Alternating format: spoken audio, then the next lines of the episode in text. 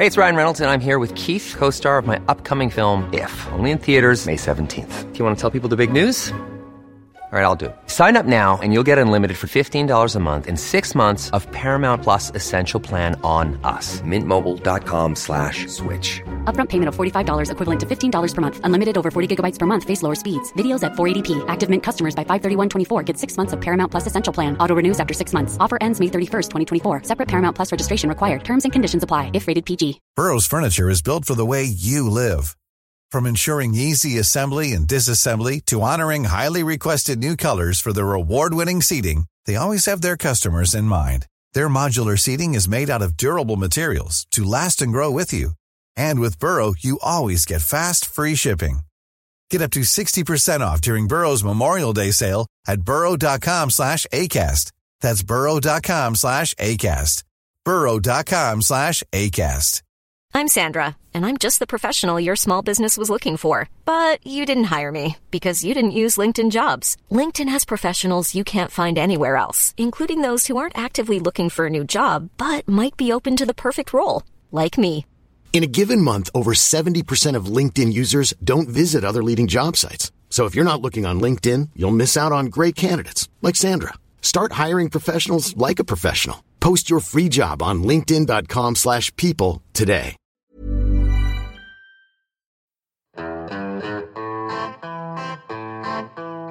In the cold, out in the dark, something's lurking at the edge of the park. People be warned, people beware. There's a storm on the rise and it's covered in hair. Hear him cry, hear him howl, looking for someone to disembowel. Claws like a hook, eyes like coal, feet so big they're gonna crush your soul. They call him Sasquatch.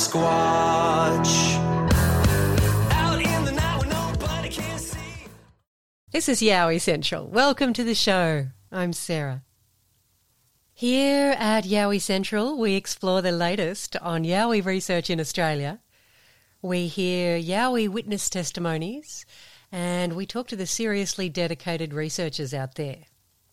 And because I've always been fascinated by all sorts of mysterious phenomena, we slip down into rabbit holes galore. Paranormal encounters, UFOs and alien abductions, cryptid creatures, orbs, psychics, and anything else kooky and spooky. Just a quick correction from last week before we get into it this week. Gary Opit and I were talking about the remarkable Bellbird Grove sighting in Queensland, where the witness first saw what we think was a juvenile yowie playing in a creek bed. Now, I said the juvenile yowie didn't make vocalizations when it pursed its lips and turned towards the Big Daddy. But I was actually wrong and I had forgotten that part of the report. So here's Gary talking about an interview that I did originally, but forgetting that it was one of mine. And then me correcting Gary, saying, no, no, it pursed its lips but didn't make any noise. And then I totally stuffed it up because it did actually make noise. I, I checked and and I actually checked with Dean Harrison later, and he said, no, no, no, it did make kissy noises. So I apologise. Uh, I just want to correct the record so that you have an accurate understanding of what happened in that report. The young juvenile, what we think was a young juvenile, turned its head towards the bank, towards what we think was the parent, and pursed its lips, but did actually make kissing noises. So there were vocalizations. ah, silly. Anyway, in my defense, it was one of my first interviews. So it was a long time ago, and I have interviewed a couple of hundred people since then. So occasionally I do get my wires crossed and forget details from some reports. Anyway, that's corrected now. This week, we welcome Simon to the show with his very strange Blue Mountains experiences from 2017 and 2018. The Blue Mountains are notorious for Yowie reports, and it is one of the hottest spots for Yowie sightings in the country, probably after the Gold Coast hinterland. One of Simon's experiences is potentially Yowie related, but the other two involve something stranger. Yes, even stranger than Yowies. And I'm talking shape shifting stranger. But I won't spoil it now. I'll let Simon tell the story. Here he is.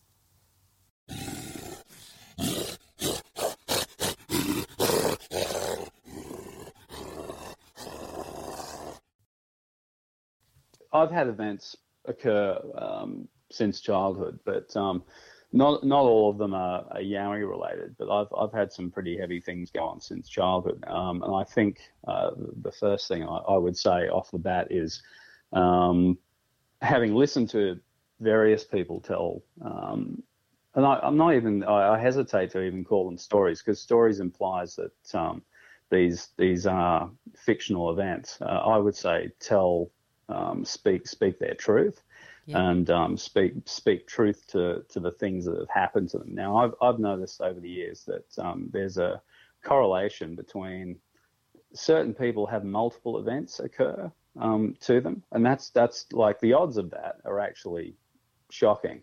Um, if you really thought about it. And I'm not just talking about one specific type of event, but all kinds of events, paranormal events or physical events or whatever. Um, but there are people who who seem to see seem to sort of attract um, or are attracted to um, entities or or, or beings.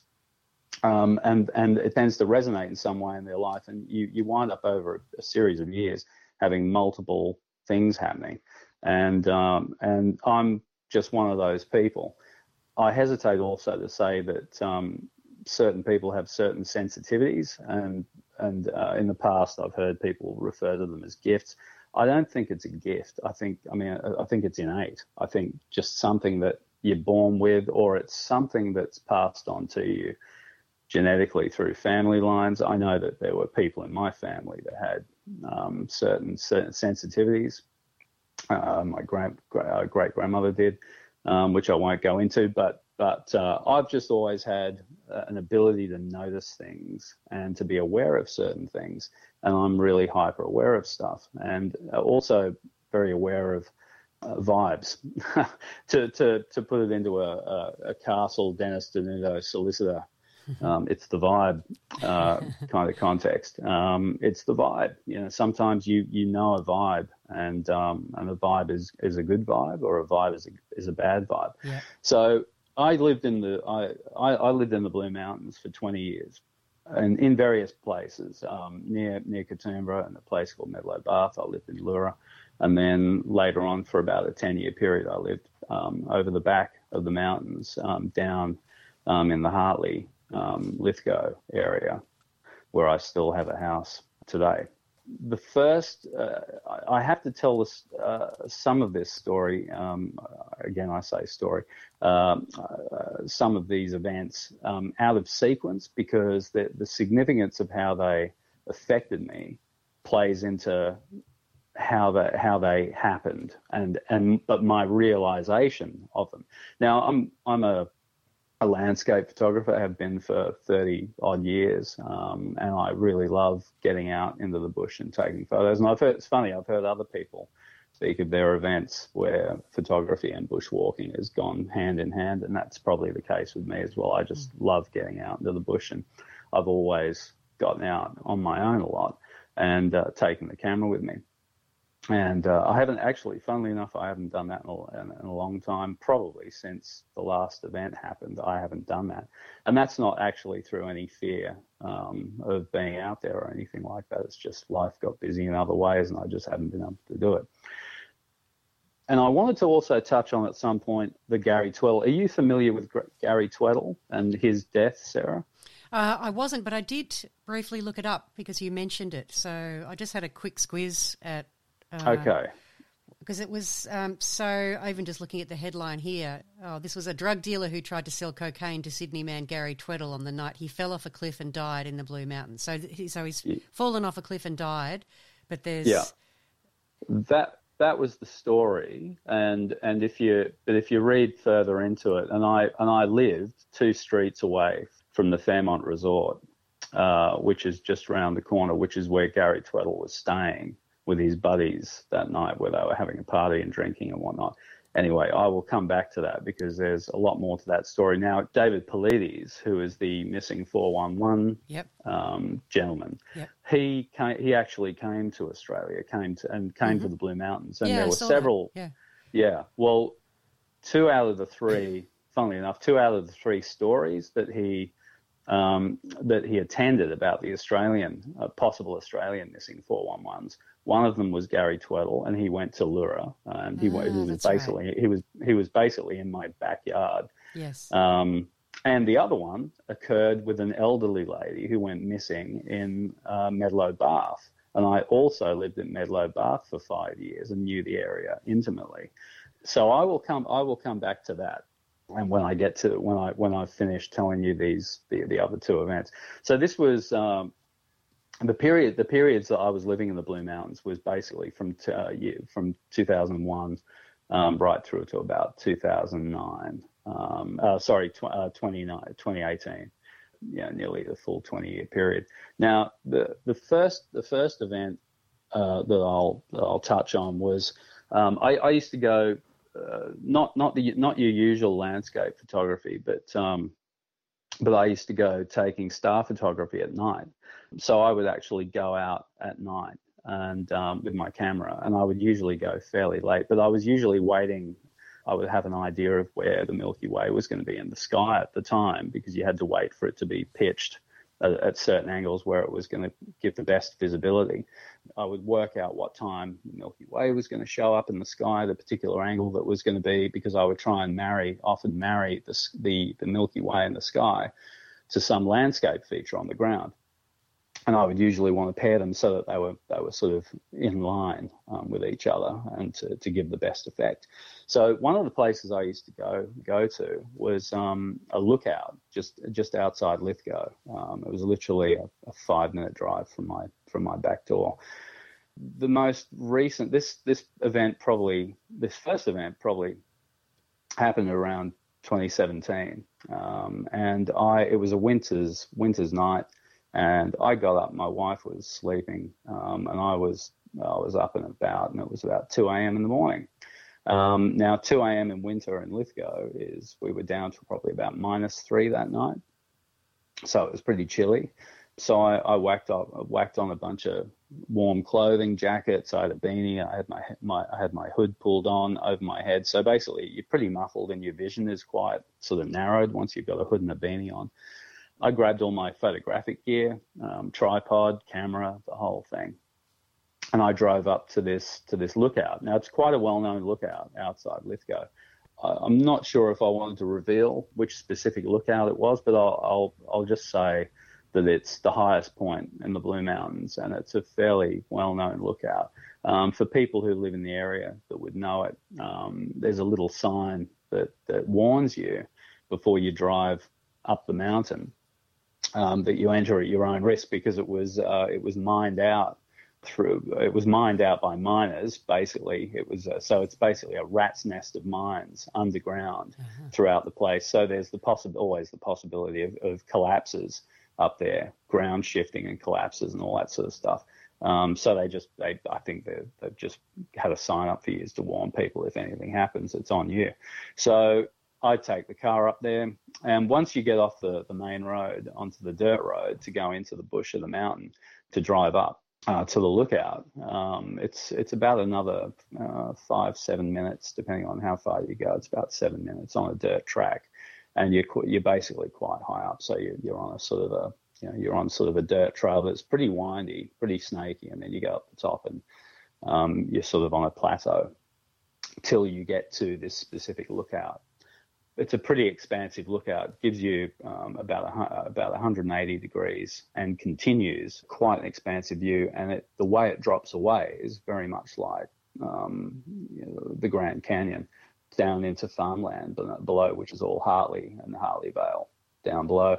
And uh, at night time, it's a pretty spectacular view. In daytime, it's spectacular enough. It's it's incredible.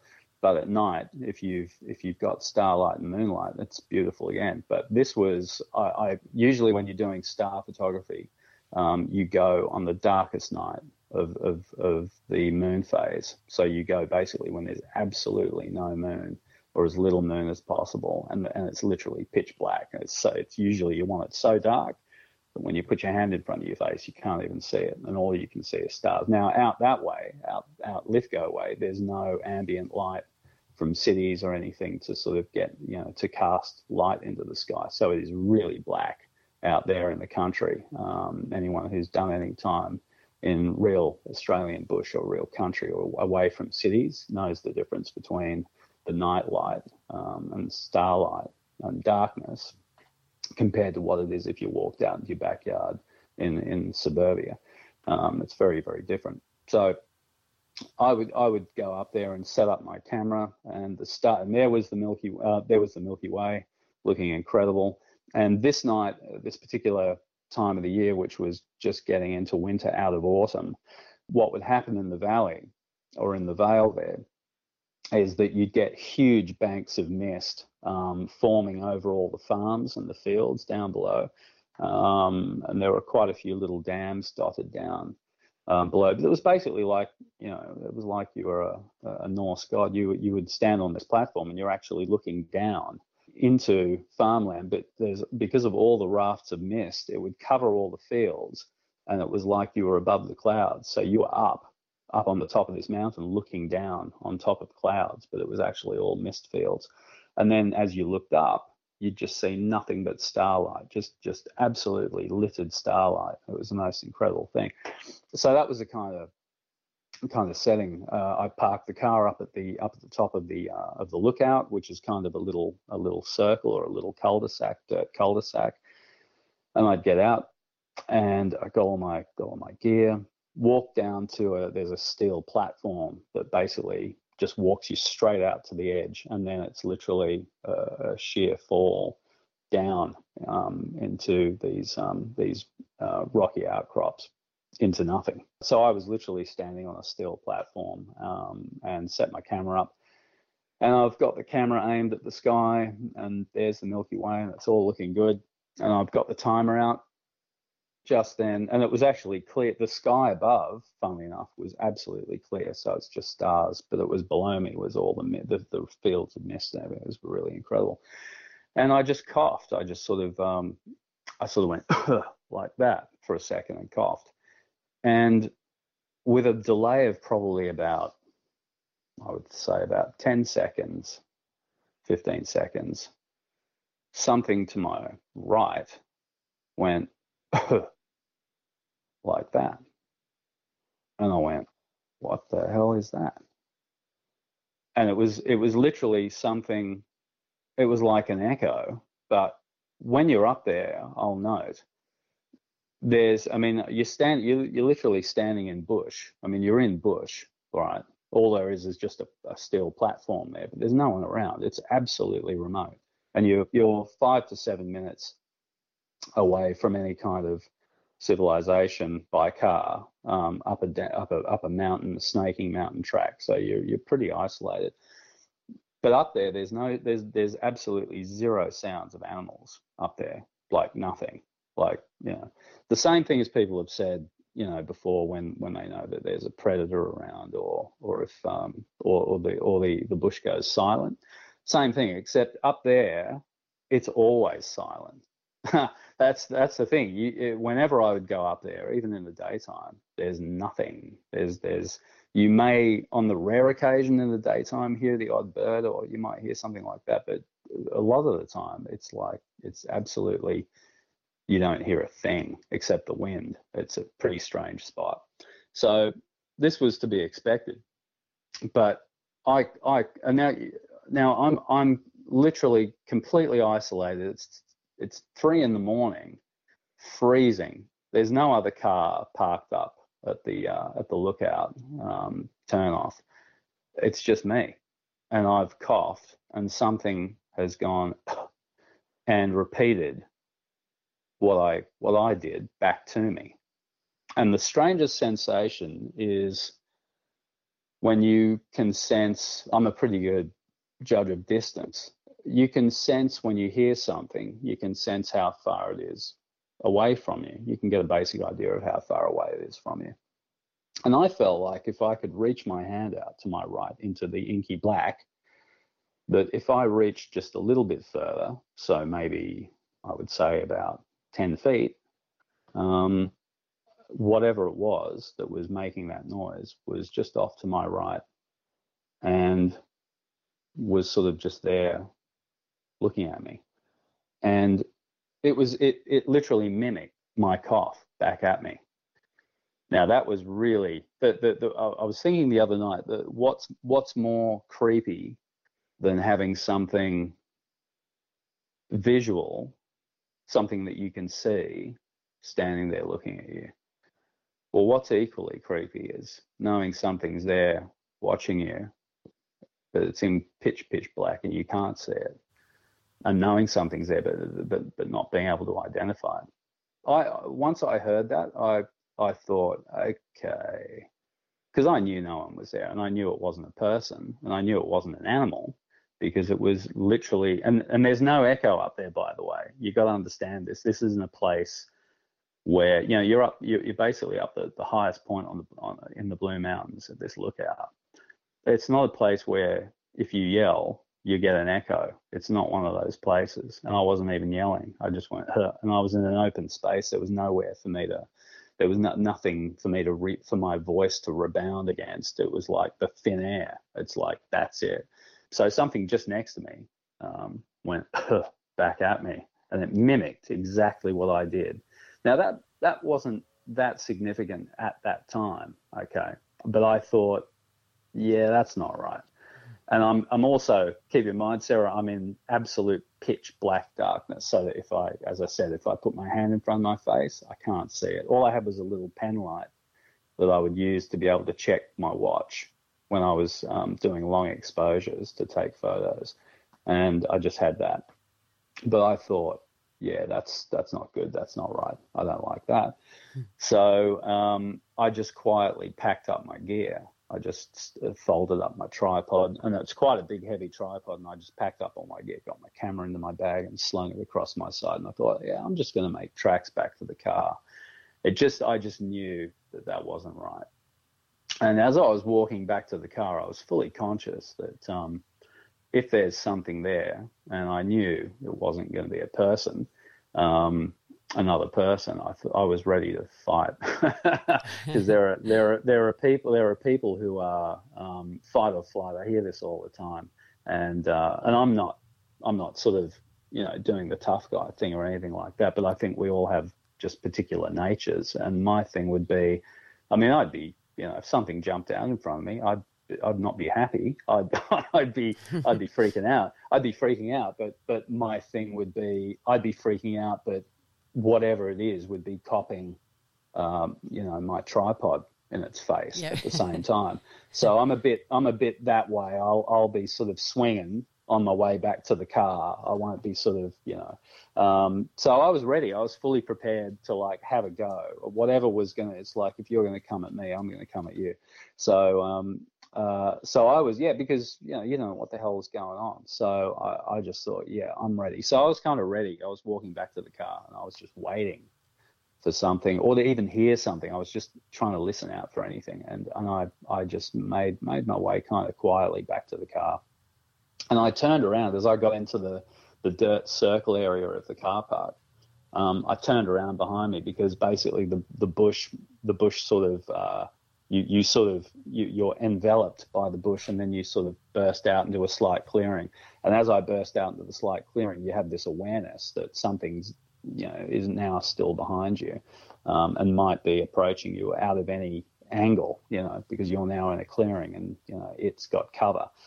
I, I turned around and i didn't i didn't see anything.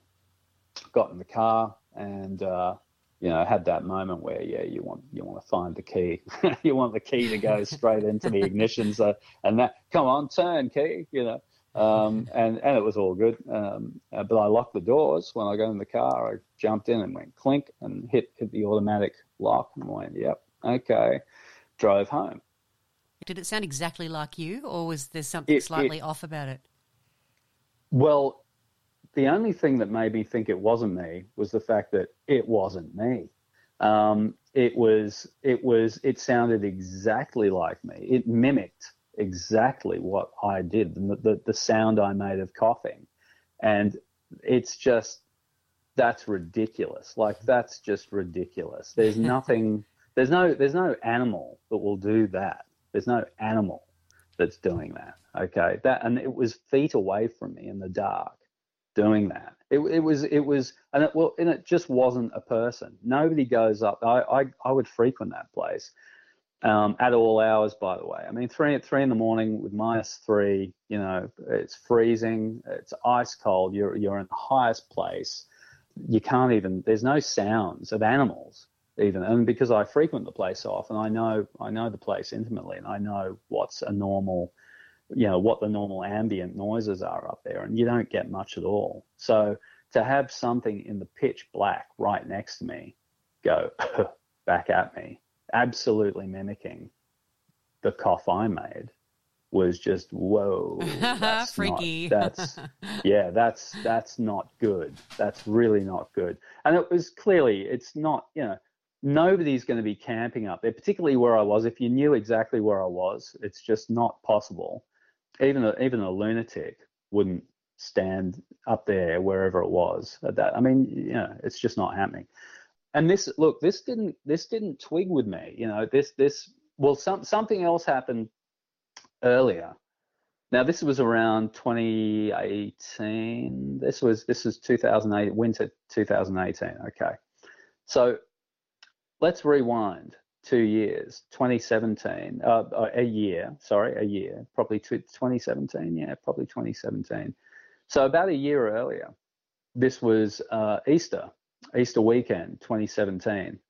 I'd been getting up early mornings, and I used to I used to go um, I used to go road uh, um, road cycling down in the Vale at Hartley, and I used to come up to this, and I used to actually I, I had a GoPro on my chest, and I used to because early very early mornings, just on dawn, uh, the break of dawn, as I said earlier, the valleys would mist uh, would mist up, they'd fog up. So as dawn would break, the sun would hit the valley, um, which was usually um, shielded by the mountains at night and be freezing cold. And then when the sun would break over the mountains, it would create you know these huge rafts of of, of mist that would that would come up off the valley floor. So the whole place was just like you know um, socked in with with like a mist, and you couldn't even see in front of you half the time.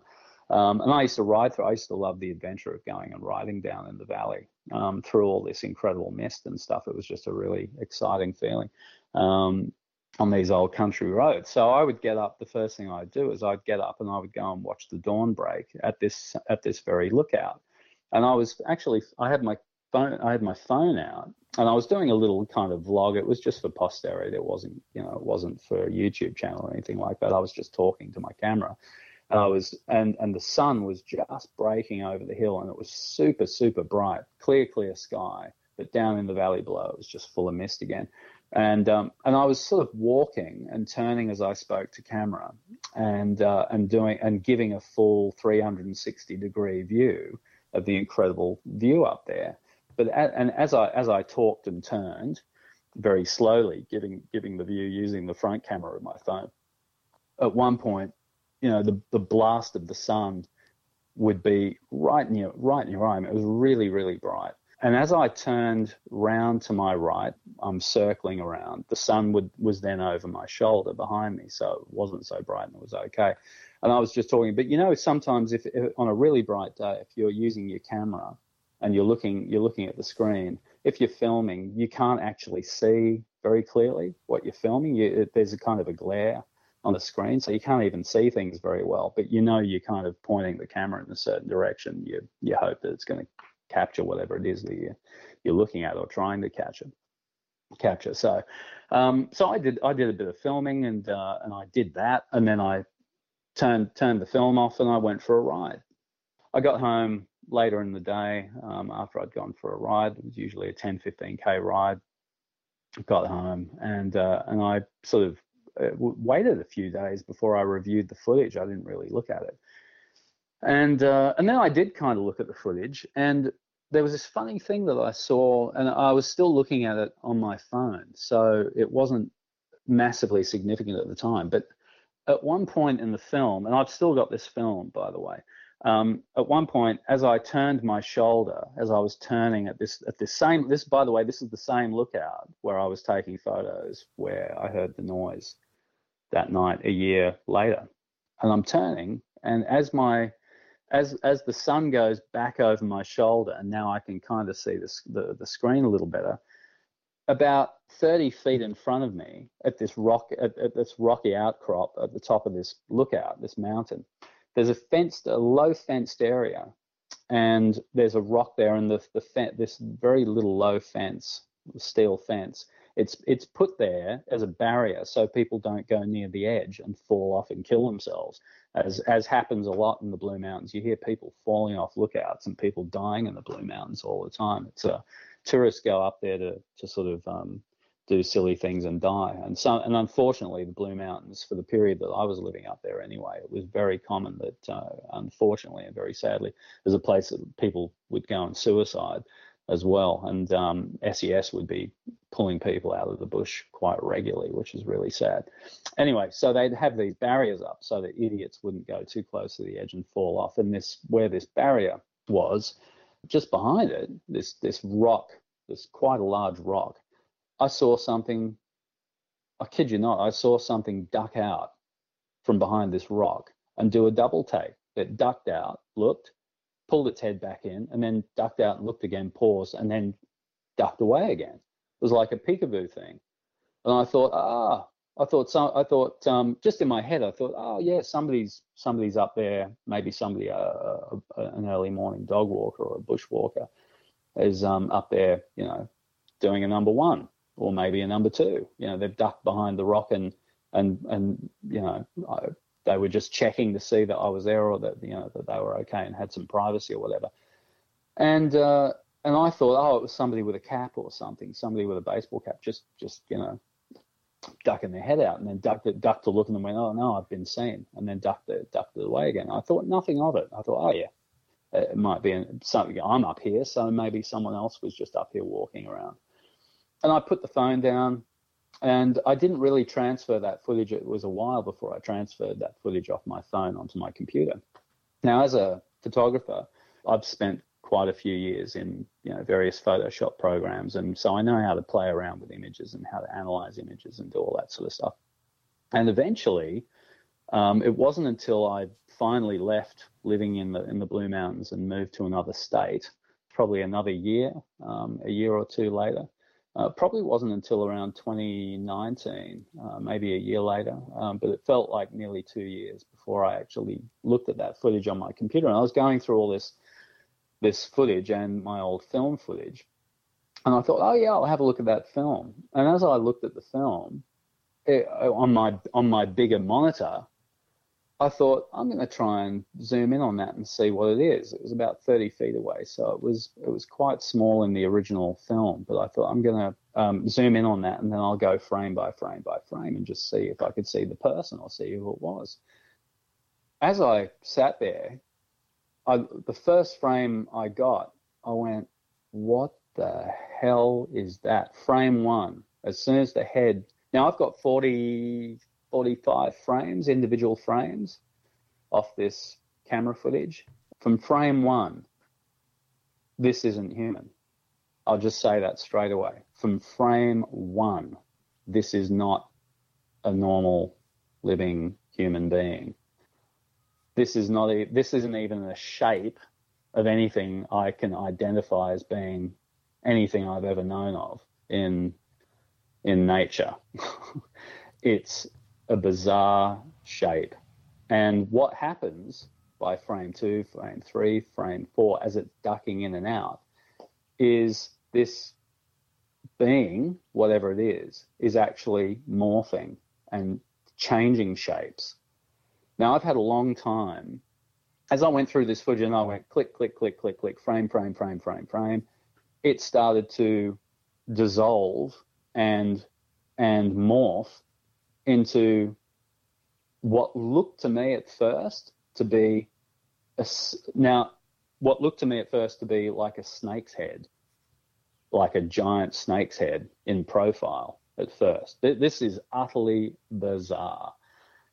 and then it morphed from this from this sort of from what looked like a, a snake's head into turning more face onto me to what looked like a, a, a, lizard, like like something something something more akin to uh, like the face of a water dragon or some kind of goanna. It was like like that, and then the face by frame 34 or something, the face becomes visibly clear, it dissolves from this lizard's face into what looks like a far more you can see two big black eyes and you can see a mouth, but it, it's almost like the lizard the lizard face becomes a slightly more human humanoid lizard type face, which was which is where you start to see the actual face of this thing.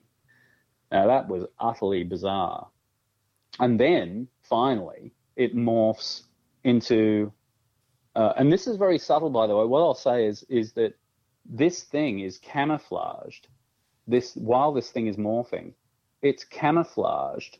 It's like what you're seeing is like it cloaking whatever is going on with its with it with its shift is is is happening as it's cloaked against the bush or scrubby trees behind it. And it's only that I'm zoomed in so close that I can actually see it changing. But uh, if you if you pulled back, if you looked at it in the original footage, it it's the it's like an optical illusion where you can actually see it very clearly. You can see this thing that looks like a person ducking in and out behind this rock. But as soon as you zoom right in on it, you see what whatever these shapes are. You actually see that they're not they're not human.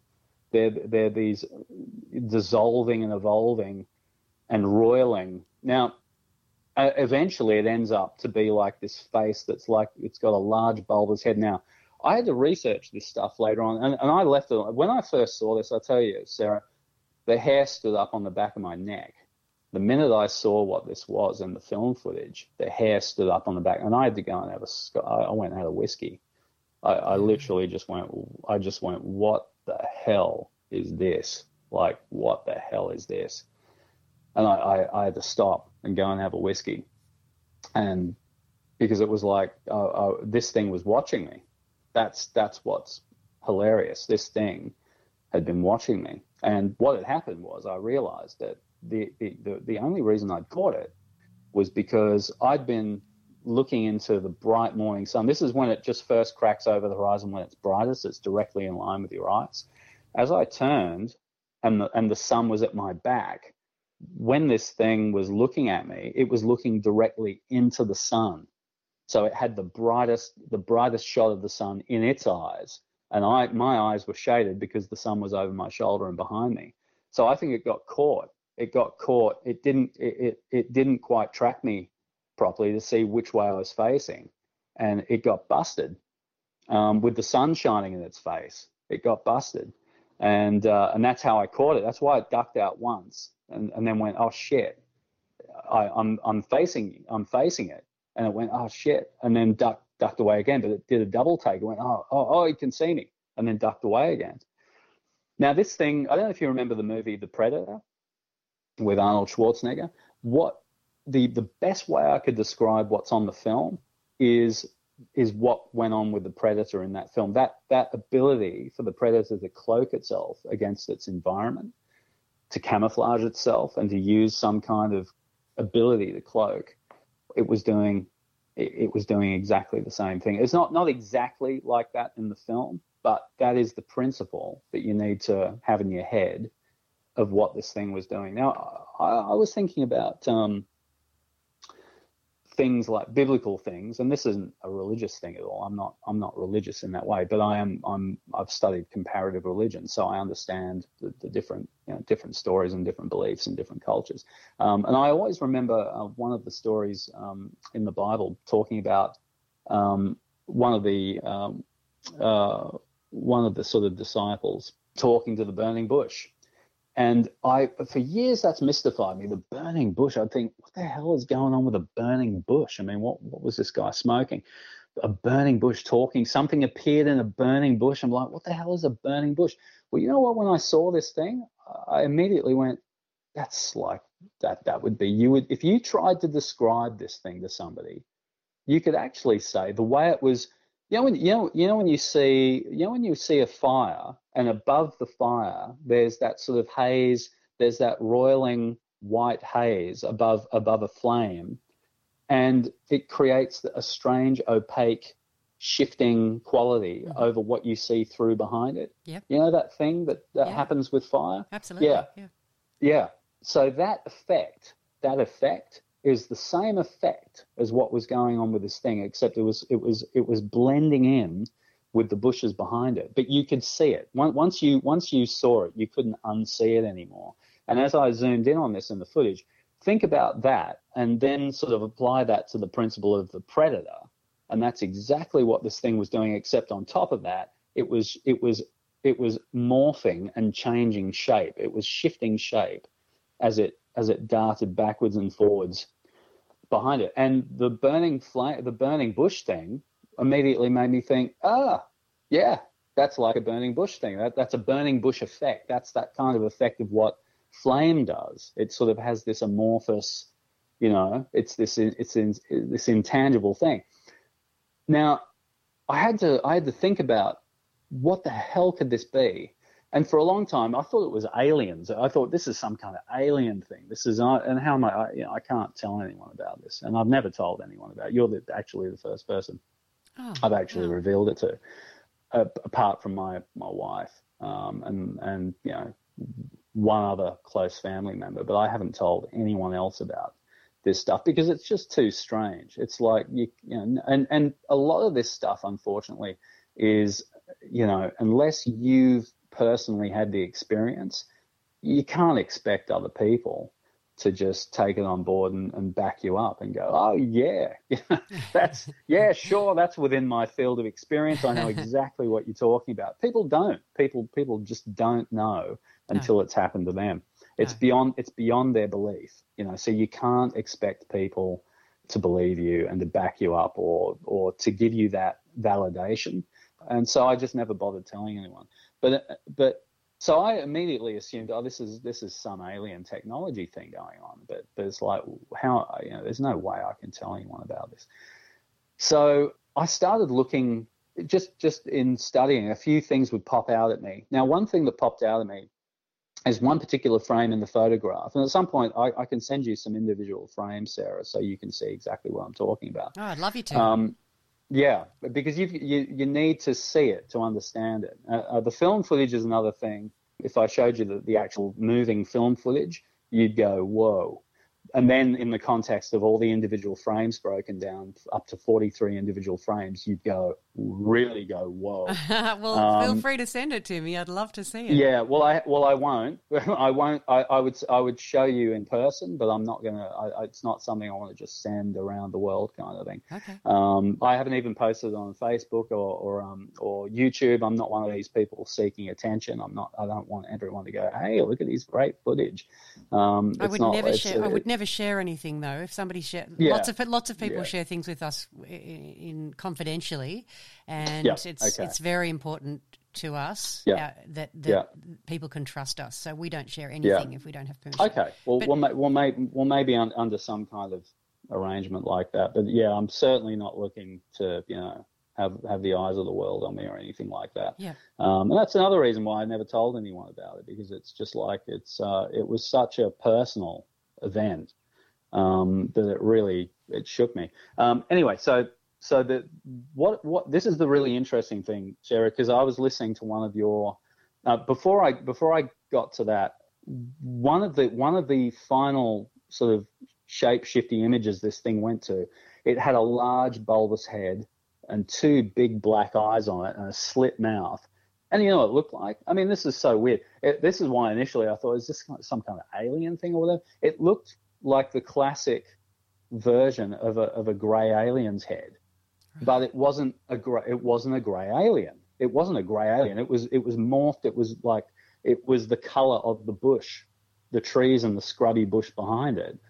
But I captured this one or two frames where you can clearly see it's like got this large head but but understand it's it's morphed initially from looking like a giant snake's head to turning face on towards me to looking like a lizard, like like like a like a, a goanna, and then it changed again into this this sort of more lizardy humanoid face, and then becomes finally becomes this large head with big black eyes and a slit mouth. And that was when I thought, well, that's like that's like you know the classic version of what an alien looks like. But it's What- gone what- through all these. I was going to Yeah, say. What, sorry, go ahead. No, no. I just wanted to. What color was it? Well, it was it it was the color of the bush behind it. It it was exactly the same color. It was all these mottled colors of the bush. It it was exactly like the predator would blend itself against its its environment behind it. It mm-hmm. was doing this, and it had gone through all these different permutations. So it, it wasn't it wasn't like a color like of a person wearing t-shirt and a thing. It's literally it's like that that thing of the of the flame, the tip of the flame of a fire, that where you can see the clear heat, you can mm-hmm. see the shimmering clear heat. Yep. It's it was it was exactly like that, like it was this dancing shimmering heat thing, but you could see you could pick out it shifting into different shapes, and you could then you could see the faces or these things going on through this this cloaking shimmering shape thing but you could kind of see the outline of it. And and if you zoomed in close enough, I was able to start picking out. I, I put different filters. I was using different colored filters. I was going all blue, all red, all green. I got the best. I got the best results with green actually, going green and playing playing with the contrast levels and everything, and really got this thing to pop out. But it was it was the same color as the bush behind it, of all the scrub and everything.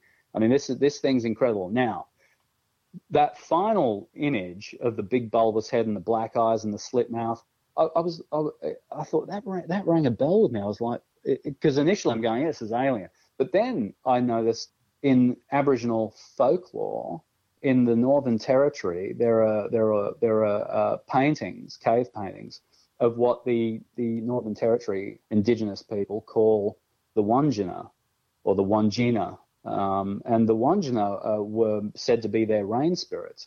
But if you look at the pictures of the Wandjina, there's usually there's there's pa- cave paintings of, of about a dozen of them all together, and they're they're these beings that have these big round heads with big black eyes and slit mouths. Eh? And I'm thinking, I'm thinking, I'm thinking these guys look exactly like my guy. And it doesn't necessarily now have to be uh, an aliens thing, you know, in the traditional close encounters of the third kind um, context. This could be more earth spirits. This could be spirits of the land. This could be multi multidimensional, interdimensional spirits of the land. Now, I don't know that much about it, um, and uh, and I certainly don't know an awful lot about um, the indigenous um, folklore. But I'm sure if I went out and, and spoke to some indigenous people, I thought I'm sure they'd have some stories for me about things like that. And uh, because I felt that this was because it had shifted through these different creatures, these different animals, um, before it sort of revealed some essence of itself being in a, in a kind of a humanoid way. I felt that it was more connected to something to do with with uh, with Australia, with our land, um, something to do with our dreaming, uh, the dreaming of the country, than it was something from outer space. You know what I mean? I felt like these. This is this is a this is a kind of a dimension a, a dimensional thing that's to do with here, the the place itself. And once I saw that that those images of, of the Wandjina in the cave paintings, I, that sort of started to click for me more. But nothing clicked for me more than when I heard, uh, and I had I had written it down. It was a recent interview that you had. I think I'd mentioned it to you in the email. It was a recent interview that you'd had with an Indigenous guy, and uh, very recent. Um, Yeah, that was and, uh, uh, Billy from the Whopper Dam. Yes, Yeah. that's the one. Yeah. Now, once he said, once he said a couple of things. He said there were there were two different types of Yowie, and then he was saying there were there were the there were the guys that were not really, uh, they weren't physical, and he said there were there were different kinds, and he said there were the, there were ones that were uh, that were not physically said that they were, they, and they were they were tricky. I think he was saying you didn't want to mess with them, but he also said while they weren't completely physical, he said they were, but they weren't. And then that made me go, right, that I can understand. That's starting to make some sense to me. Yeah. But then he said also that they have the ability, the, the ability to to mimic, and to to have mimicry skills where mm. they can they can. He was saying that they can basically um, speak any language or that they can repeat back any sound. And then I went, bing bong. I'm thinking, hang on, I'm two for two here. I've got I've got an event in exactly the same place where I had a, a, a being that was neither here nor there. It was it was definitely morphing around. It was definitely changing its shape. It was shape shifting. He spoke about shapeshifters, and I'm going, yep, I got a shapeshifter. Yeah. Yep, I've got something that's definitely dimensional. I got something that's dimensional. I got something that's not here, but it's here. Um, and then I've got, oh, in exactly the same place a year later, I've got something in exactly the same place a year later, mimicking my cough 10 feet away from me in pitch black at two in the morning. Mm. Now, here's, here's another funny thing, Sarah. I checked, I checked the, um, the database for, for AYR. I wanted to see if there were any events around Lithgow or anywhere near where this happened.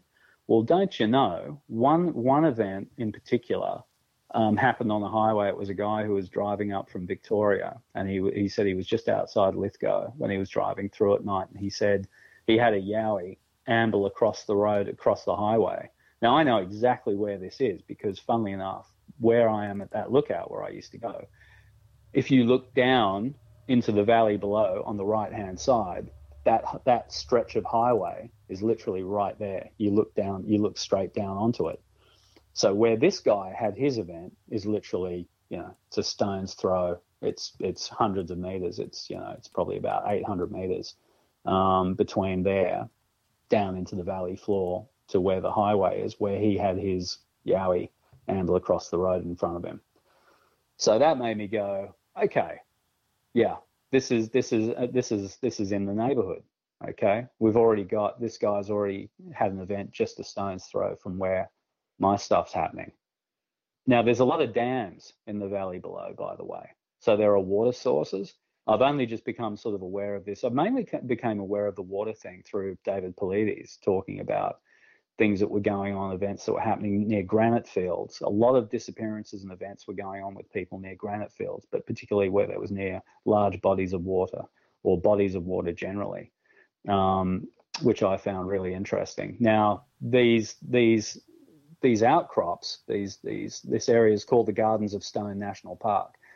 There's these they call them pagodas. Um, they're incredible rock formations that jut out from the escarpments, and they're really quite unique in the way they look. So they they're called pagodas. Um, and the whole area is called the Gardens of Stone National Park. So it's it's it's all granite and sandstone up there. Um, so once I started putting a few things together, then I got an even bigger chill because once I looked at that footage, what gave me the chill, Sarah, was that when I'd looked at the footage and I saw what was going on in that film footage, I got a bigger chill because it made me realize that this was the same thing a year later at two in the morning in the pitch black up at the up at the lookout. Mm-hmm. And I went, oh shit. You know, it was that moment where your blood runs cold where I went, oh my God. And I didn't even realize. I already had the film footage there showing what was up there, but I didn't realize it at the time. So a year later, I'd been going up there frequently. And this thing had been up there, either watching me or was aware of me. And I wasn't aware of it, but I had the proof of it being around in, in the film footage. I, it just didn't dawn on me. So that was like, oh man, because now now I had something physical to go on, like I like whatever it was that I that I heard that was right near me that I could not see. Now I actually had some some concept of it on, uh, in my film footage and then the individual frames. So that was that was that. Okay, that's that's those two little clusters uh, clusters of events, right? Burrow's furniture is built for the way you live. From ensuring easy assembly and disassembly to honoring highly requested new colors for their award-winning seating, they always have their customers in mind. Their modular seating is made out of durable materials to last and grow with you. And with Burrow, you always get fast, free shipping. Get up to 60% off during Burrow's Memorial Day sale at burrow.com slash ACAST. That's burrow.com slash ACAST. burrow.com slash ACAST. Millions of people have lost weight with personalized plans from Noom, like Evan, who can't stand salads and still lost 50 pounds. Salads generally for most people are the easy button, right? For me, that wasn't an option. I never really was a salad guy. That's just not who I am. But Noom worked for me. Get your personalized plan today at Noom.com. Real Noom user compensated to provide their story. In four weeks, the typical Noom user can expect to lose one to two pounds per week. Individual results may vary.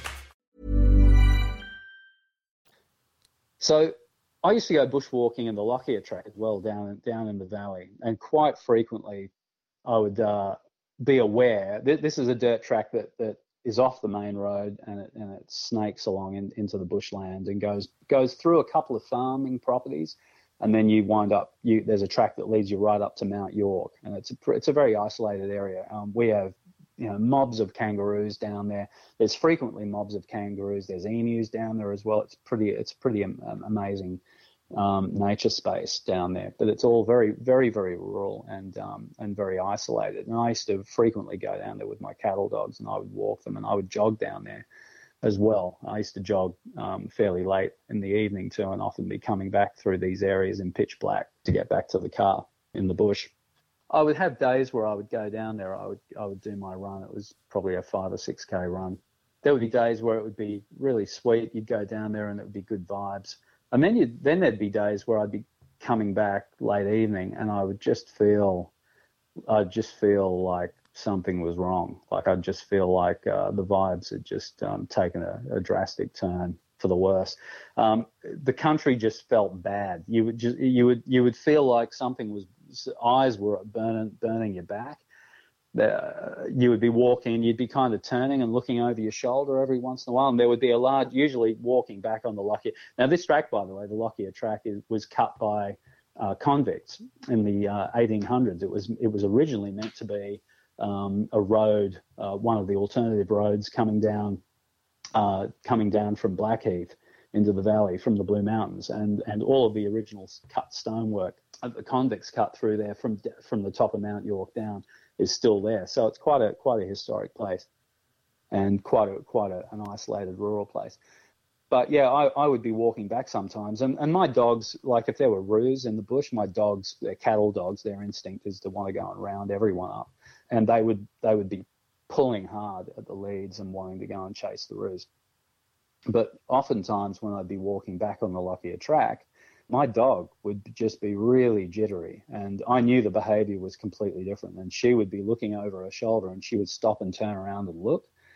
And coming back uh, in the, in the late evenings this this was a little bit off-putting because i'd turn around and there's nothing there but i kind of knew uh, i kind of would get a sense that there was like some somebody's looking somebody's looking at you. And there would be just this sense of all the way back to the car park it would be like you know 15 20 minutes walking back, and you just you just had this feeling that you were always being watched. Um, my wife would go down there certain days and walk as well, and she would she would have a similar feeling where she would just feel totally creeped out, like there was just something wrong going down there. So we always we always knew that there were things going on down there, and, and I I know it wasn't roos, and I never heard anything, and I never saw anything, but I knew I just if I can say that I felt that there was definitely things there. Well, I trust my gut um, implicitly, and I know there were things there. There were there were things. Um, I believe that they were in the in the in the ballpark of Yowie, um, absolutely 100%. And the Blue Mountains is you know absolutely Yowie country. I, I just know for a fact that down the Lockyer there's there's stuff going on down there, but it wasn't made uh, present to me. They didn't sort of make themselves known to me, but I just know. Um, from the way I would feel when I would go down there, and from other things that I've had happen now um, in the mountains. Uh, yeah, there was there was something going on with all that. Um, I actually had stone. I had stones landing on my roof when I got home. When when it, I my house where it was um, was in the lee of the mountain because um, Lithgow, the town itself, is actually surrounded by hills. There's all the hills that around it, so you're like in a little cauldron with all the hills looking in in, in on top of you from around. The the lookout that I would go to at night time, where I had these the, the two earlier events, those mountains look down onto you on, onto the houses, and I lived kind of on the outskirts of town near near the more bushy type section. And it, and, and it dawned on me later on that I'd come home from some of my bushwalks. I'd had a couple of huge stones. I'd be in the lounge room and a, couple of huge stones would go whack, some huge whack on the roof. And I'd think, the hell is that? And I've, it, it took me time to think about it. And I, and I half suspected that I was getting rocks, giant rocks thrown at my house on the roof of my house from from the mountains around. um, probably by so I don't think they were. I don't think it was humans or kids just randomly chucking rocks like because they, these were quite significantly large rocks that came down on on the tin roof when I'd come home one evening from being up around that lookout now, I don't know if if they have the capacity to be able to sort of visually follow you or anything like that, but um, but that was another significant thing that made me think, oh, that's you know, stone throwing or rock throwing is is Yowie behaviour as well. So there, there, were all these things that, that were sort of little clusters of, of events where I was trying to put two and two together. So now now here's another significant thing, and, we'll, and I'll I'll get you onto the Gary Tweddle situation. Now uh, I lived at Leura it was around 20 uh, well i can't remember the dates exactly but essentially when the when the gary tweddle event happened was about a year and a half two years after i'd i'd i'd moved from Leura down to down to lithgow and you'll have to forgive me because i did write it down i, I was going to be prepared with the dates um, when i spoke to you but i didn't write them down but essentially you can gauge it off when the gary tweddle event happened. Um, I worked it out. It was about two years, a year and a half, two years. Now, I used to go uh, where I lived in Leura was right near the escarpment. I was literally two streets from the escarpment, um, which is the edge, the very edge of, of, of, the of the main edge of the Blue Mountains escarpment itself that looks down into into um, into the valley, and then there's Mount Solitary out there, and and it's just literally full blown wilderness for miles and miles and miles. That's the Blue Mountains National Park proper. That's as thick as it gets. So where I lived was just a couple of streets back from the escarpment, and I was two streets away from the Fairmont Resort. Basically, if you if, I don't know if you're aware, it's a big it's a big sort of golf club come come hotel thing. I went out late. This was uh, this was um, uh, autumn um, of that year, I think it was I think it was around 2009 actually, if I'm guessing at it. For I used to go running at night, late night, because uh, it was really quiet and I liked it. And it was a time of year; it was just getting into autumn, and what would happen is we'd have quite hot days still coming out of February, and at night time we'd get we'd get showers. And what would happen is when the rain came down, um, it would hit the hot roads, and you'd get all this all this mist um, rising up off the roads. So this we'd had a night shower and it had been really hot during the day, and it had done exactly that. We had all so basically up to sort of up to your mid waist and above, you could be running through banks of banks of mist in the roads, and you couldn't really see 15 feet ahead of you. The mountains the mountains were really well known if you were driving up in the mountains during certain times of year. You'd have huge fog banks, um, sometimes of clouds, but also sometimes it was um, it was a it was a a condition of the rain and the heat on the roads and, and yeah. So I'm out running. It was like it was like Jack the Ripper running in, in, in the in the London fog of Jack the Ripper. So I would go out for a run. It really was. I mean, that's the only way to describe it. So beautiful area. Leura, is a really sort of quite a quite an upmarket, well-to-do kind of area. So very wide streets, big beautiful pine trees everywhere. It's quite it's quite an elaborate, um, quite a nice um, tourist, big tourist destination as well. But where we were was the urban, you know, um, families and all that stuff.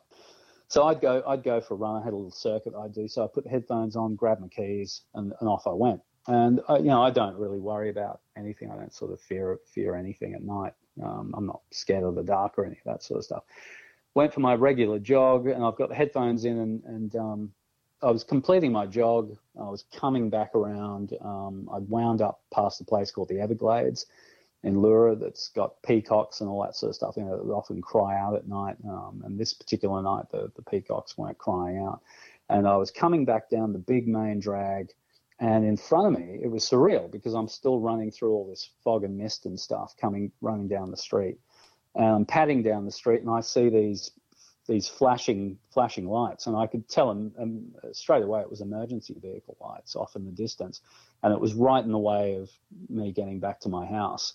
Um, and as I as I got closer and closer and closer, I could see it was a police car. Now this was about 11 o'clock at night, and I could see a police car parked, literally parked diagonally across the intersection.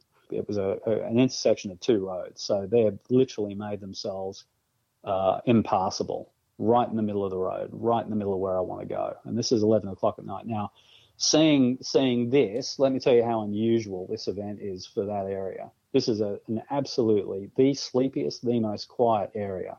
Like virtually zero crime, zero any of that stuff. You never get anything like that down there. And to see a police car down there was like I might as well, you know, a leprechaun might, might as well have been standing in front of me. It was that it was that unusual. So I ran up on these on the on, on this police car with the lights flashing, and I, and I, wanted to know what the hell was. So I pulled my ear, earplugs out and uh, and I run up on these cops, and these cops are looking at me like, whoa, whoa, whoa, whoa, like you slow down. And I'm like, yeah, yeah, it's cool. And I, I just pulled up to a stop. Uh, let me tell you, the, the, the first cop, there were two of them. The first cop looked at me, and his eyes were as wide as saucers. He saw me coming, and it was like they were looking at me like like I was like uh, like I was a monster or something. And that was really weird. I thought, what's he what's he looking like that for? Like I'm telling you that you could this guy's eyes it was like his eyes were dilated like yeah, right. saucepans. And the other guy behind him, uh, his partner, kind of had this freaked out. They both had this absolutely freaked out look on their faces. They weren't showing it hard, but I, you know, I can, you know, I'm a good reader people. And these guys in their eyes, they were just like, you know, they, they looked freaked out. And they were stopping me going, whoa, whoa, whoa, whoa, you're not going anywhere. Who are you? And they immediately dressed me down like, you know, where, you know, where are you coming from? Where are you going? What are you doing? All this. I just told them, I said, I'm just out for a late night jog. Why, why are you running at night? I'm like, yeah, because it's quiet. There's no, what, you know, there's no one around. You know, it's nice and quiet. I like to, I like the peace and quiet. And they're like, okay. And they're like, you know, where, where, where are you going? I'm like, I'm going home. I live two streets down there. And this is, this is, meanwhile, this, this like, it's crazy because it's like a scene out of a movie because there's still all this mist and fog everywhere. I got these two cops in this absolutely surreal situation parked in the middle of the road um, in this absolutely sleepy, sleepy mountains village where this, you never see this lights flashing in the night, you know, all that sort of stuff. And it was really weird. And he's given me all the questions. And, and I said, yeah, I just live down the road down there. And I just kept it cool. And they wanted my name and all that sort of stuff. Now, I said, what's going I started asking them the questions. I'm like, okay, I've, I've given you the answers. Now you answer my question. I said, so what's going on? And they said, oh, oh, oh, oh um, we'll, we'll just establish your name first. The guy, his partner who's behind him, flips up the boot of the car. And there, and in the back of the car, there's like a, a giant. Uh, it was like it was as wide as the boot of the car, a, uh, sort of as wide across and as deep. It was electronic equipment. Now, I'm very familiar for one reason or another. I'm very familiar with military stuff, military equipment. I've not served, but I've had generations of my family have served in the military and been career military people. Um, so I just I just have a certain knowledge and, and, awareness of certain things, and I knew immediately looking at what was in the boot wasn't police standard issue police gear. I went, hey, what the hell is that? What's that doing in your boot? It was very odd. It was very, very odd. And I was trying to keep an eye on what this guy was doing, but he was he was using that to tap into some details about me. But the equipment itself was not standard. It was really odd.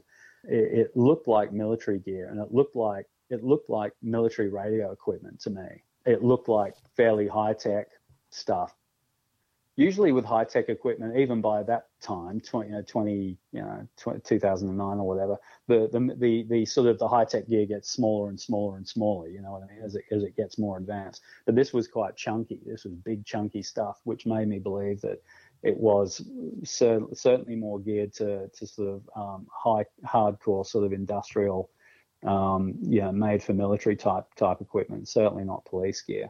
And it was sort of it was um, radio. It looked like some full on military radio equipment. Now these guys are still looking really bugged out. So I started asking them some questions. I said, "What's going on?" And, they, and the guy just sort of really tentatively said, "Oh, oh, oh, um, oh we we got a prowler."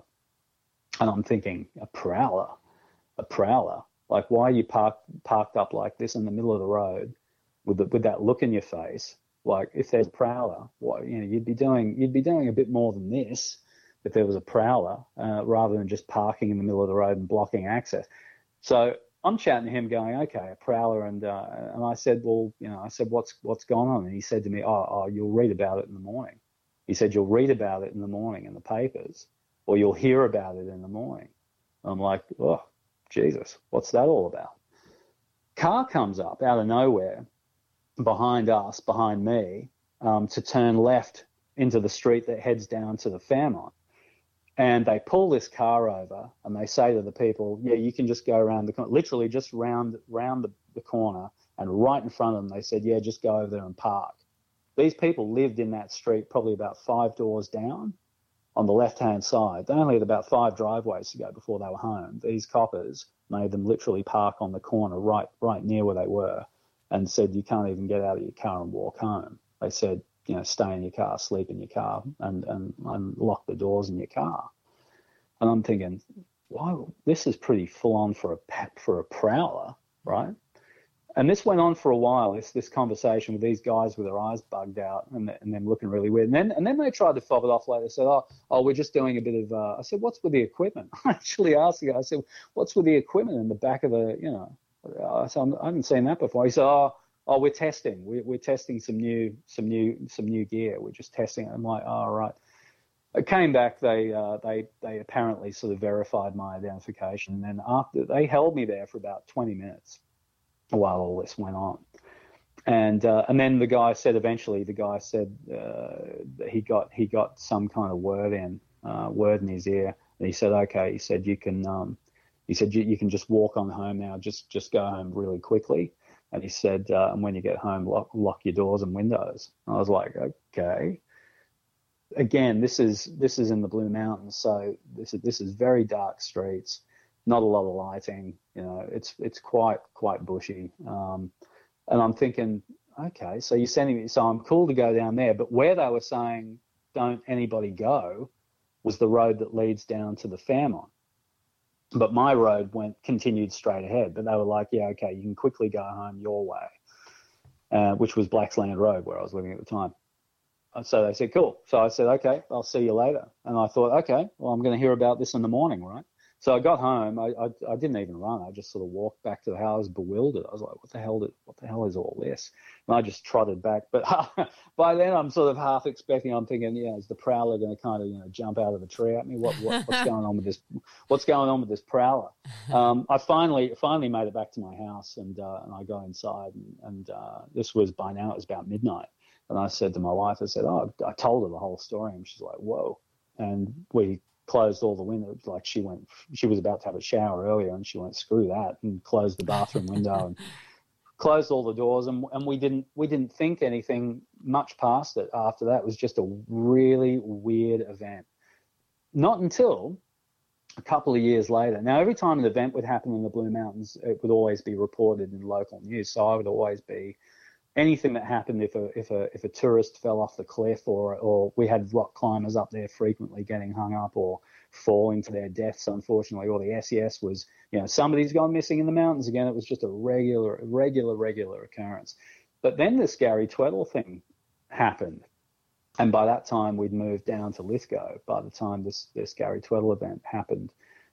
Immediately all of these things in the Gary Tweddle situation now, what happened with Gary Tweddle? Um, I mean, I can't, I, you know, we'd be here for ages if I went into all the details, but suffice to say, he's gone up there for a for a work party with a bunch of mates. They've they've been on a, they've been on a few drugs. They've they've um, been drinking a lot.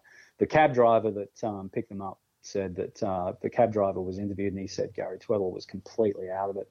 And what had happened, they partied late into the night at the Fairmont Resort, and at some point in the middle of the night Gary's run outside and said he's going to go and um, basically he'd run outside. And the story, and I say story because who knows, um, was that he'd gone out to ring a ring a guy to do a do a basically do a drug deal. He wanted mm-hmm. he rang rung this guy in Sydney. He was going to supply him with some coke and he was going to try and meet up with this guy. This guy was going to drive up from Sydney and meet Gary somewhere in the mountains and um, and give him this coke so he could go back to his party with his friends.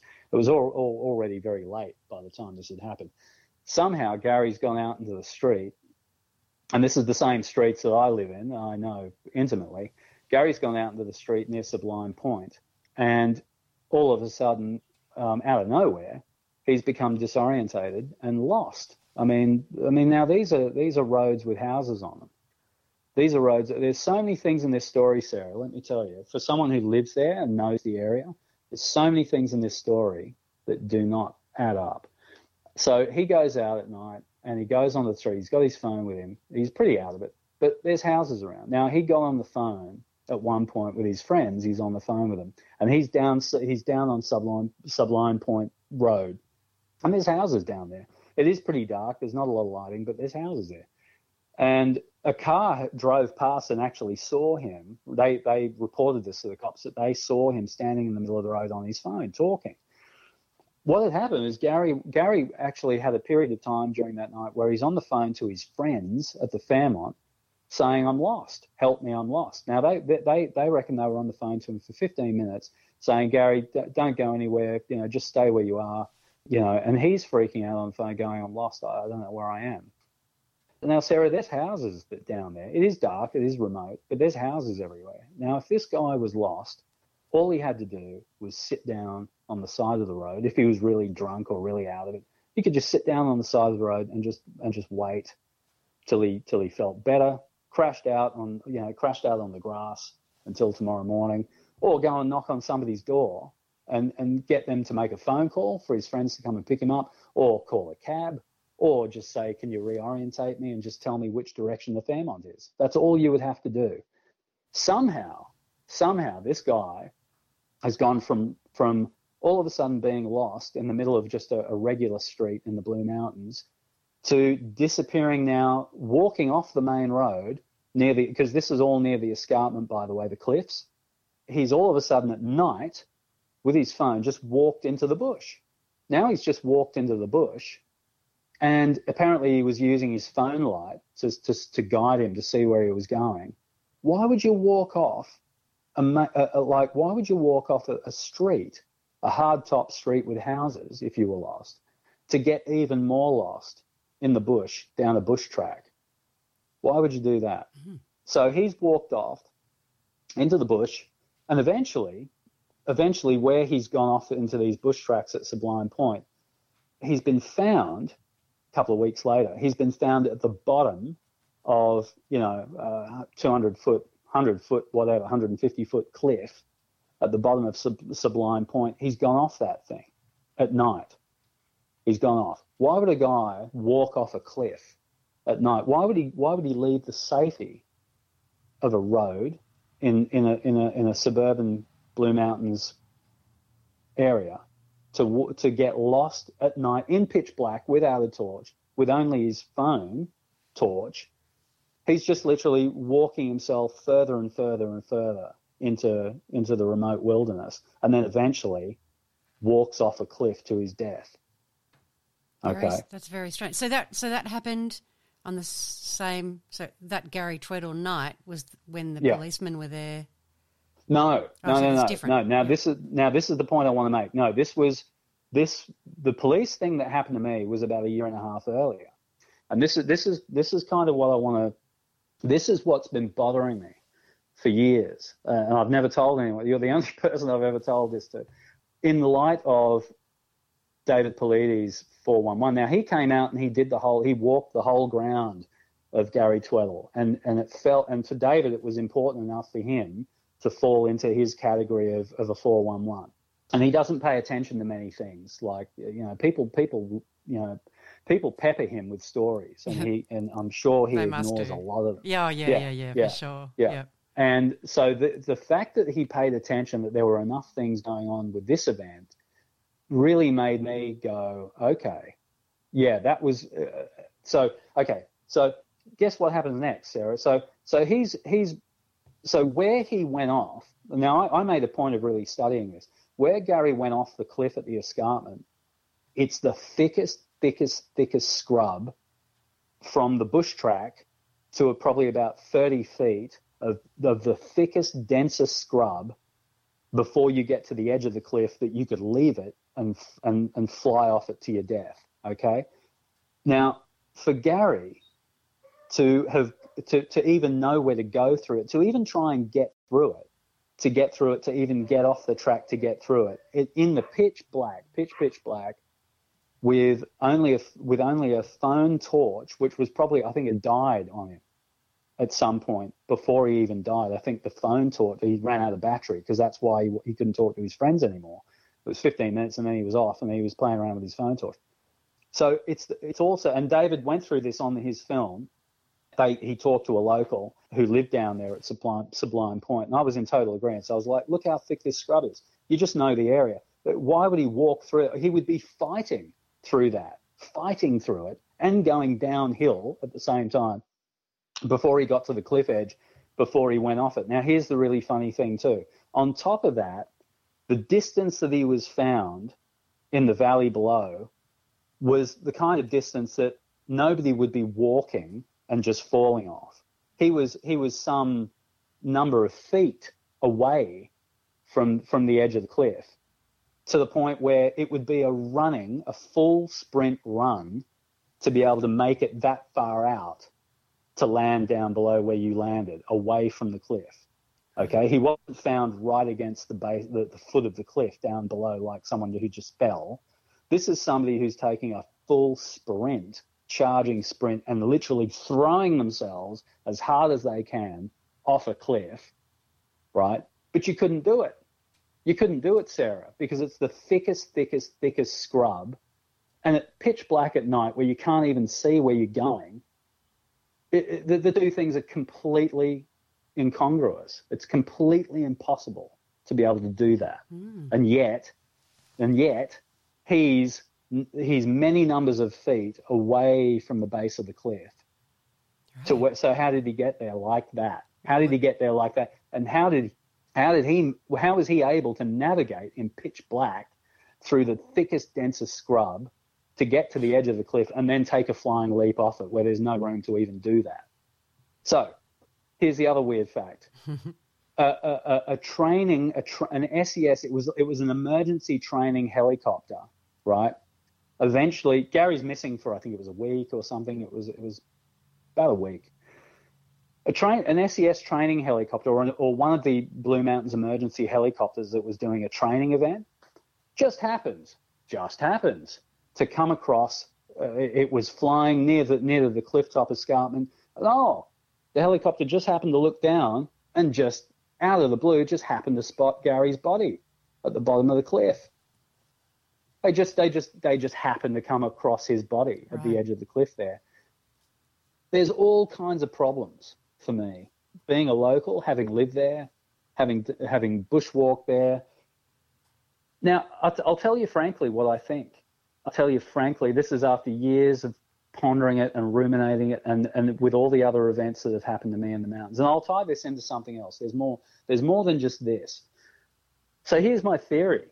I think that the police, on the night that they pulled me up, where they were freaked out and they had eyes like saucers, I think they knew, I think they were aware of something being down near the Fairmont and something that had encroached into the suburban streets down near the Fairmont that was certainly a prowler, but I don't think it was a human, a regular, you know, human being. I suspect that something was getting around that was freaking. I, I think they'd had a couple of reports to the local police station of something seriously scary. And I think they probably buried those reports. I think they're fully aware of what was going on. I reckon that there was an aggressive, I suspect that there was an aggressive Yowie type creature. Mm-hmm. There was some kind of creature that was getting around. And I suspected it was possibly an aggressive Yowie. Mm. And I suspect that there's no way that they can inform the local populace, hey guys, we've got an aggressive Yowie getting around the streets. Now, I also suspect that the equipment that they had in the back of the vehicle was military equipment. I believe also that it was some form of military tracking equipment and that they may have been at the time working in concert with other agencies, whether they be military or whatever. It, it looked like a cordoned search area or a cordoned search and destroy area. Mm-hmm. Because whatever it was that they were trying to stop me from getting to, or, or that family even getting five driveways from, was serious enough that they had blocked off the entire street, had had you know eyes like saucers, freaked out, and they had this big fat military equipment in the back of their boot.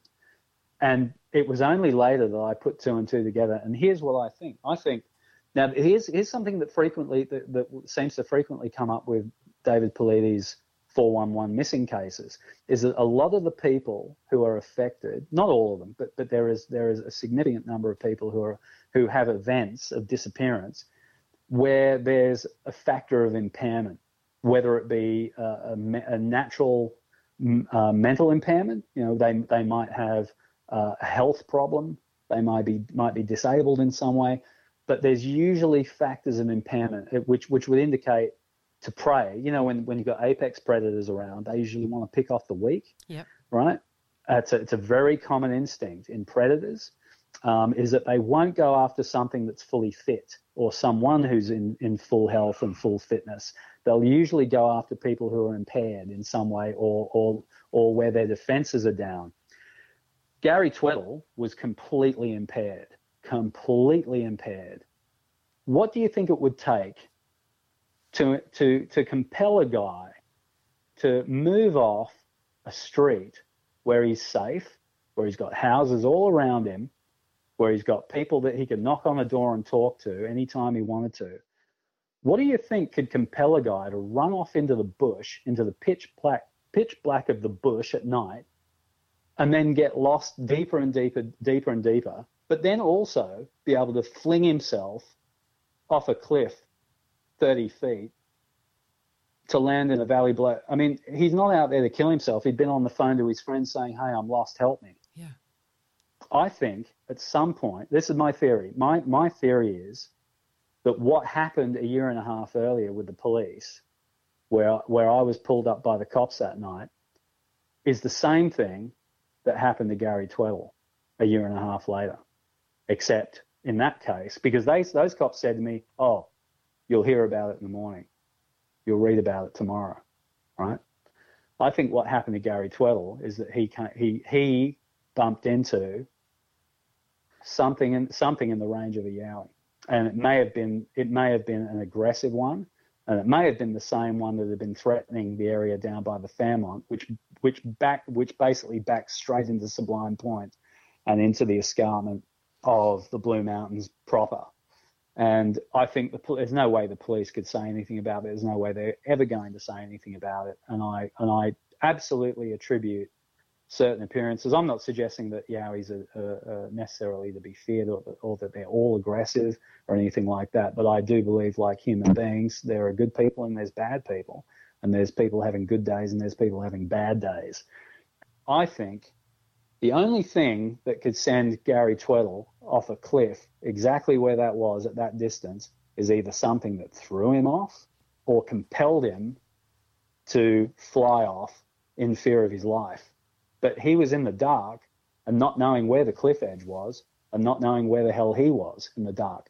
But what would compel a guy to leave the safety of it and, and suburban housing to move off into the bush deeper and deeper and deeper to the cliff edge and then and then fly off it at a great distance where there's no possibility for you to for you to even even I mean you're struggling just to just to pull your way through. There's no there's no way for you to be able to run towards an edge to even throw yourself that distance off.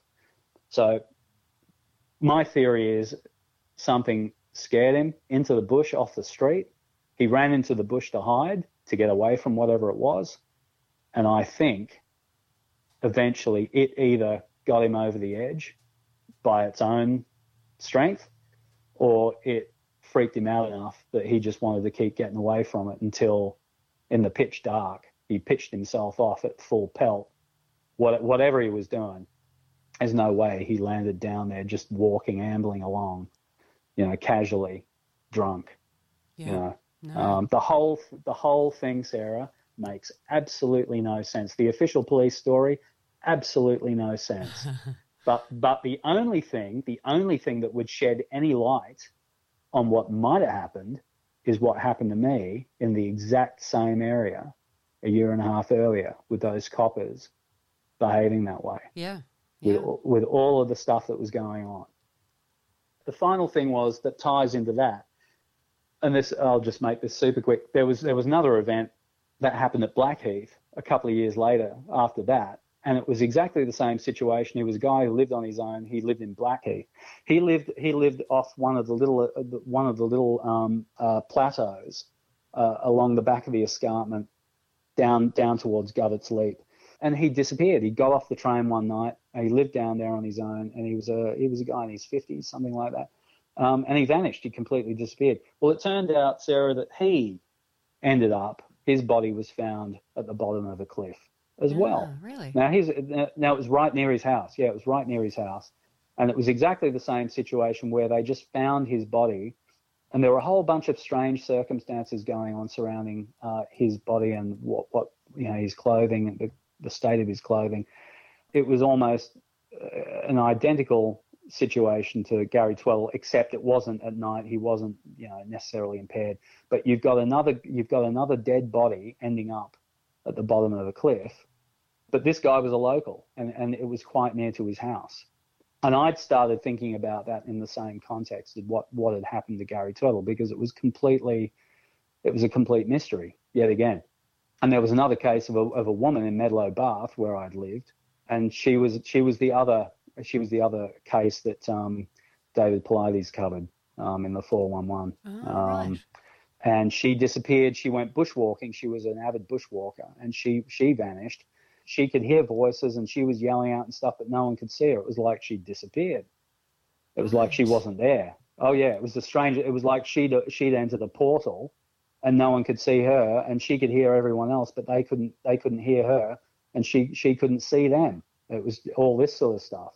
so That's there's very there's- strange, yeah, yeah, very strange stuff. Thanks so much for sharing all that. That's that's absolutely fascinating. I'll send you a couple of the still still pictures, Sarah. That'd be great. Of, um, yep, so you can get a clue on it. Thank you, Simon. I, I really appreciate it for, and for sharing all your fascinating stories. My pleasure. Look, I don't know what you think about any of it, you know, but uh, I, I'm 100% genuine um, in everything that I've said, and um, I can tell that and I believe, and I and I'm and I'm also firm in my belief too. Yeah. So Oh. I don't care what anyone says. A lot of people tell us very strange things. People don't always just relate their Yowie sightings with us. We get lots of Yeah. strange cryptid things that we don't necessarily put up on the website because it's not Yeah. Yowie related, but it's other cryptid related. Yeah. So I spoke to Yeah. someone yesterday who who saw a very strange, like nine foot tall, hairless, very skinny being that had a Wow. head uh, like sort of sort of in the shape of a cat. Um, Wow. yeah, yeah. So, so I and I don't have any reason to doubt him either. Well, this thing, Sarah, by the way, the one thing I forgot to tell you was the thing that was ducking out behind the rock, right? When I when I when I went back and measured the height of where the head was ducking in and out of the rock, I forgot to say it was about eight feet high. Ah, right. Interesting. Yeah. Yeah. And I remember that guy that you'd interviewed, Billy, he was saying that there are tall ones and short ones, and, and, and mm. this would have been where the head was. It makes it a tall one, whatever, makes it one whatever that's worth. Yeah. Well, we Yeah. did, and we had someone else report to us seeing an eight foot, eight foot, nine foot tall yowie cross the road right in front of them, walk Yeah. behind a tree, and then the yowie didn't. Nothing came out from behind that tree. The yowie didn't. One person mm. saw each each of the three people who were there saw something different come out on the other side of the tree. Oh, I saw. I remember that one. Yeah, in yes. in in Dal, in in Dalga, in Dalba, something like that. Uh, Yep. New South Wales, I think. well, that- I'd have that- to double that- check. But that also, Sarah, was one of the ones that that clued me to to the shape shifting of the thing I had. Yeah. That was when I went. That was that was exactly when I went. Oh yeah, yeah. Somebody else has got the shape shifting thing, right? Um, because my my my my creature, whatever it was, went through about three different phases, as well. Um, so that was yeah, that was that was another one that really made me go validation time. you know. Yeah. It's not it's not just me. So no, anyway, no, and I've got and another uh, another person I know from around here shared with me an experience. That he saw two. How would I describe them? Like two blobs that were sort of transparent, but sort of not. Which brings to mind that that um, flame, uh, shimmery heat Yeah. uh, situation you were describing. He saw Yeah. two blobs of that traveling along the ground uh, like maybe the size of a of a fox or a cat or something like that. But two of them traveling along the ground. He didn't know. He didn't have a clue what they were. I can't remember if he said they cast a shadow or not. I'd have to double check that. But uh, yeah, there's lots of there's lots of weird stuff going on out there. That's not Sure just is. Yowie related. Yeah, or Yeah, maybe it is all Yowie related, and and there's more mystery to it than we realise. I, I I don't have the answers, Yeah. unfortunately. yeah, yeah. Well, I, I think I think somehow it's all connected one way or the other. Yeah. It's uh it's on it's on a it's on a, a spectrum that we we don't easily perceive. Yeah. Put it that way.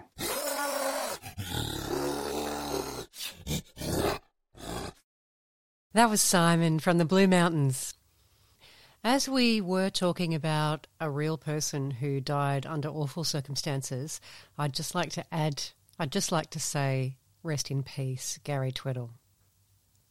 So, what did you think of that, folks? Do you think the shape-shifting being was an interdimensional spirit of the land, or was it an alien? Let me know what you think. Simon did send me three stills of the shapeshifter footage, and I can definitely see what he describes. I'll post them to the Yowie Central Facebook page after the show. Remember, if you've had a sighting, whether it be of a Yowie, a Junjadi, other cryptid creatures, or something in the paranormal realm, UFOs, alien abductions, anything like that, I would love to talk to you. And the Yowie Central listeners would love to hear your story. Get in touch with me via yowiecentral at gmail.com or via the Yowie Central Facebook group. Well, my friends, that's all for today. Yowie Central will be back next Wednesday. I'll catch you then. In the cold, out in the dark, something's lurking at the edge of the park. People be warned, people beware. There's a storm on the rise and it's covered in hair. Hear him cry, hear him howl, looking for someone to disembowel. Claws like a hook, eyes like coal, feet so big they're gonna crush your soul. They call him Sasquatch.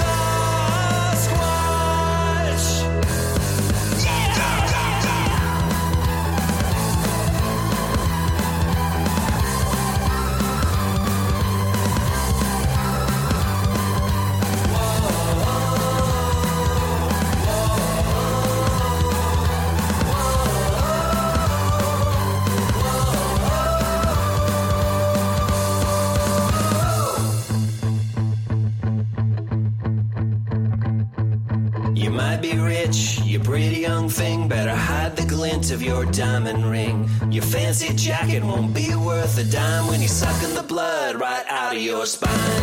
Hear him